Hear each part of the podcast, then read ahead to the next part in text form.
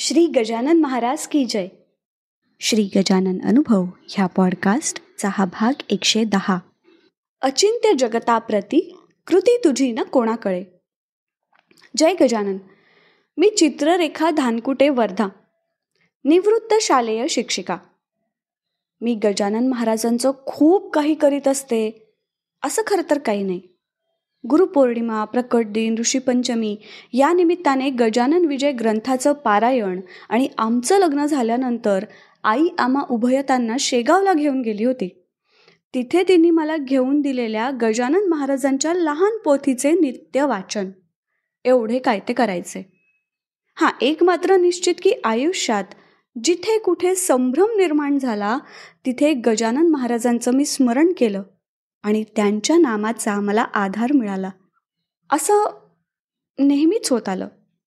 हे सहाय्य मिळायचं कारण माझ्या आयुष्यात एकोणीसशे चौसष्ट साली घडलेली एक घटना जी माझ्या मनावर खोलवर कोरली आहे. कदाचित ती असावी असं मला वाटतं. त्यावेळी मी जेमतेम आठ वर्षांची होते व माझा लहान भाऊ अविनाश पाच वर्षांचा. आमची एक आत्या होती.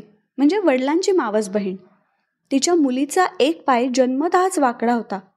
तिला उभं केलं तर उभं राहता येत नव्हतं. बरं घरची परिस्थिती म्हणाल तर आत्याचे मिस्टर जिल्हा परिषदेच्या शाळेत शिक्षक. म्हणजे पगार अत्यल्प त्यातून बाहेरगावी नोकरी म्हणजे खर्च जास्त. डॉक्टरांनी ऑपरेशन सांगितलं तर पैसे आणायचे कुठून? पण हे जरी सत्य असलं तरी आईला अपत्य प्रेम असणारच ना. आत्या गजानन महाराजांना नवस बोलली. जर मुलीचा पाय सरळ होऊन ती व्यवस्थित उभी राहू शकली तर तिला घेऊन मी शेगावला दर्शनासाठी येईन.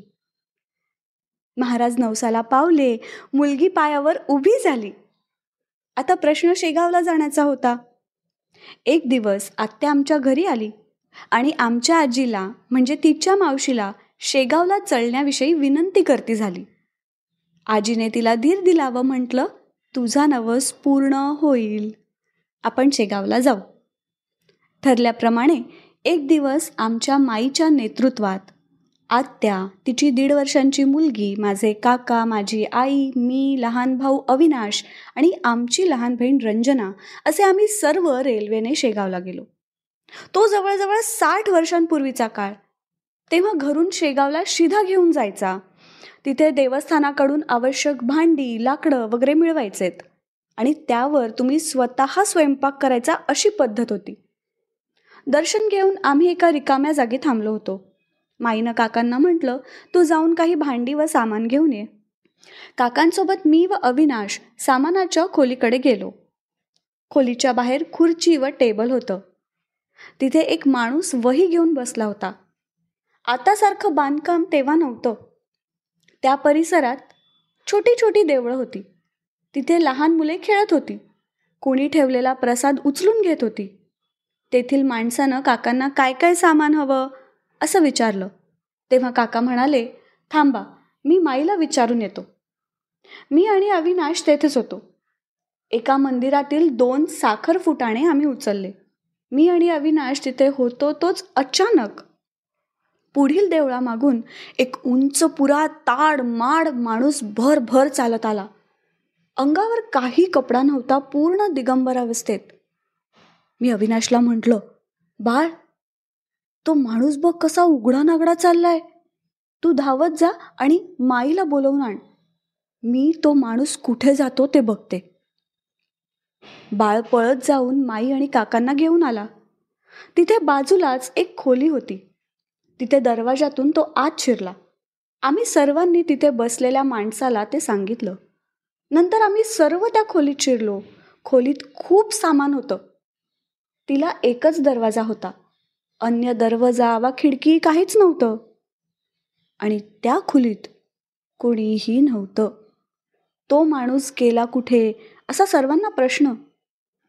तिथले कर्मचारी म्हणाले प्रत्यक्ष गजानन महाराज आलेत आणि या छोट्या मुलांना त्यांनी दर्शन पण दिलं. मनाचं पावित्र्य असलं की महाराज प्रत्यक्ष दर्शन देतात.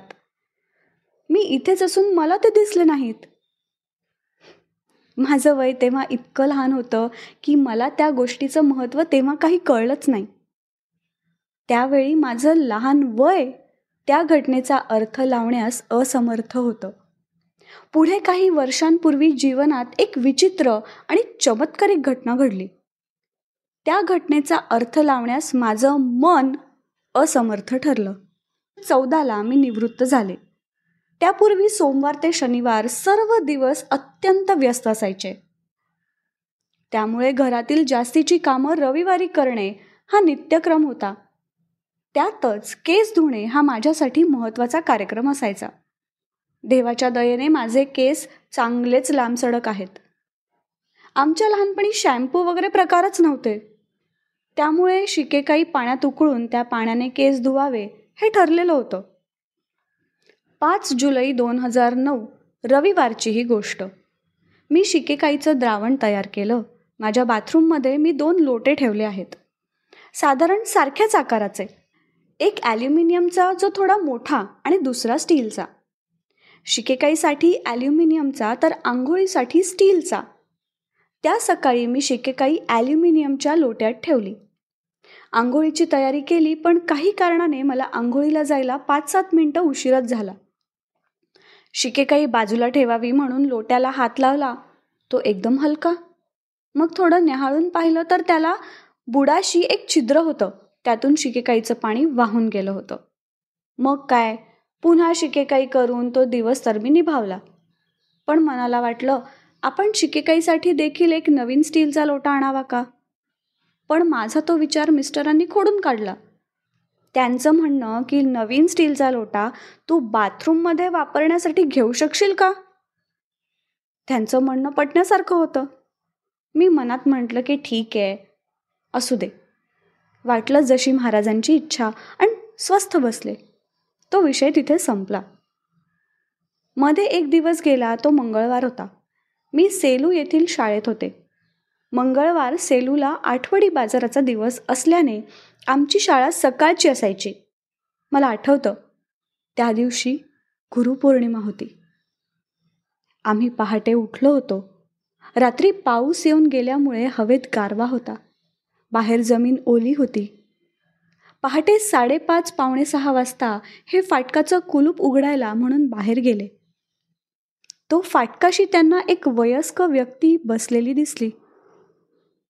हे त्यांना इथे का बसलेत? कुठून आले? काही पाहिजे का? असं विचारित होते. बोलण्याचा आवाज ऐकून हे इतक्या सकाळी कुणाशी बोलत आहेत याचा अंदाज खिडकीतून डोकावून मी घेतला. पण शाळेची घाई असल्याने मी माझ्या कामात गुंतले. तिकडे त्या व्यक्तीने यांच्या कुठल्याही प्रश्नाचं उत्तर न देता ह्यांच्याकडे फक्त एक कटाक्ष टाकला आणि ते उठून जाऊ लागले. जाताना त्यांच्या जवळील एक स्टीलचा लोटा फाटकाशी ठेवून दिला. मिस्टर त्यांना म्हणाले बाबाजी तुमचा लोटा राहिला घेऊन जा ना. पण ते म्हणाले हा लोटा तुझ्यासाठीच आणला आहे. असं म्हणून झपाट्याने चालीत पुढे निघाले. आणि काही सेकंदातच दिसेनासे झाले. लोटा तसाच सोडून. मिस्टरांनी लोटा प्रथम अंगणातच ठेवला.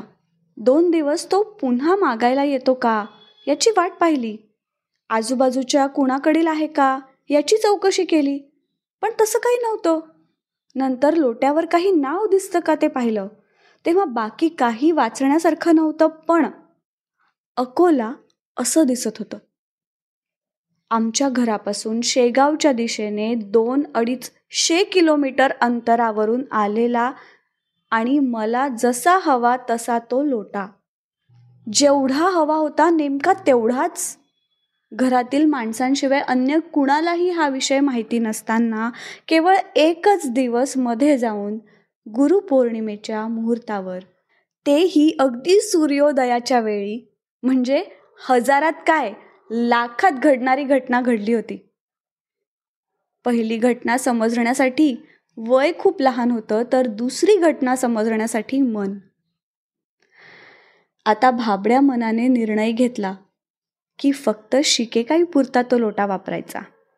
अन्यथा जेव्हा पारायणाला बसते तेव्हा त्याला कलश म्हणून बाजूला ठेवायचा. बाकी श्री गजानन जय गजानन. श्री गजानन जय गजानन. आत्ता आपण ऐकलात हा अनुभव आहे सौ चित्ररेखा वासुदेव धानकुटे वर्धा ह्यांचा. जयंत वेलणकर ह्यांनी शब्दांकित केलेले. पौर्णिमा देशपांडे हिच्या आवाजात आणि नचिकेत शिरे प्रस्तुत श्री गजानन अनुभव ह्या पॉडकास्टचा हा भाग.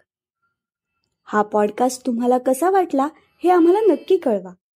तुमच्याकडे असे काही अनुभव असतील तेही आमच्यापर्यंत पोचवायला विसरू नका. डॉक्टर जयंत वेलणकर आणि मी पॉडकास्टरचे डिटेल्स खाली शो नोट्समध्ये दिले आहेत. दर गुरुवारी नवीन अनुभव ऐकण्यासाठी मी पॉडकास्टर चॅनलला नक्की सबस्क्राईब करा आणि इतरांना पण शेअर करा. तुम्हाला जर घरी समर्थ सद्गुरू श्री गजानन महाराजांची उपासना करायची असेल तर त्यासाठी डॉक्टर जयंत वेलणकर यांनी रेकॉर्ड केलेल्या साधनेचा आपण लाभ घेऊ शकता. त्याची लिंक खाली दिलेली आहे. मी पॉडकास्टरचे इतरही पॉडकास्ट नक्की ऐका. पुन्हा भेटूया पुढच्या गुरुवारी. एका नवीन अनुभवासोबत. तोपर्यंत श्री गजानन जय गजानन. श्री गजानन जय गजानन.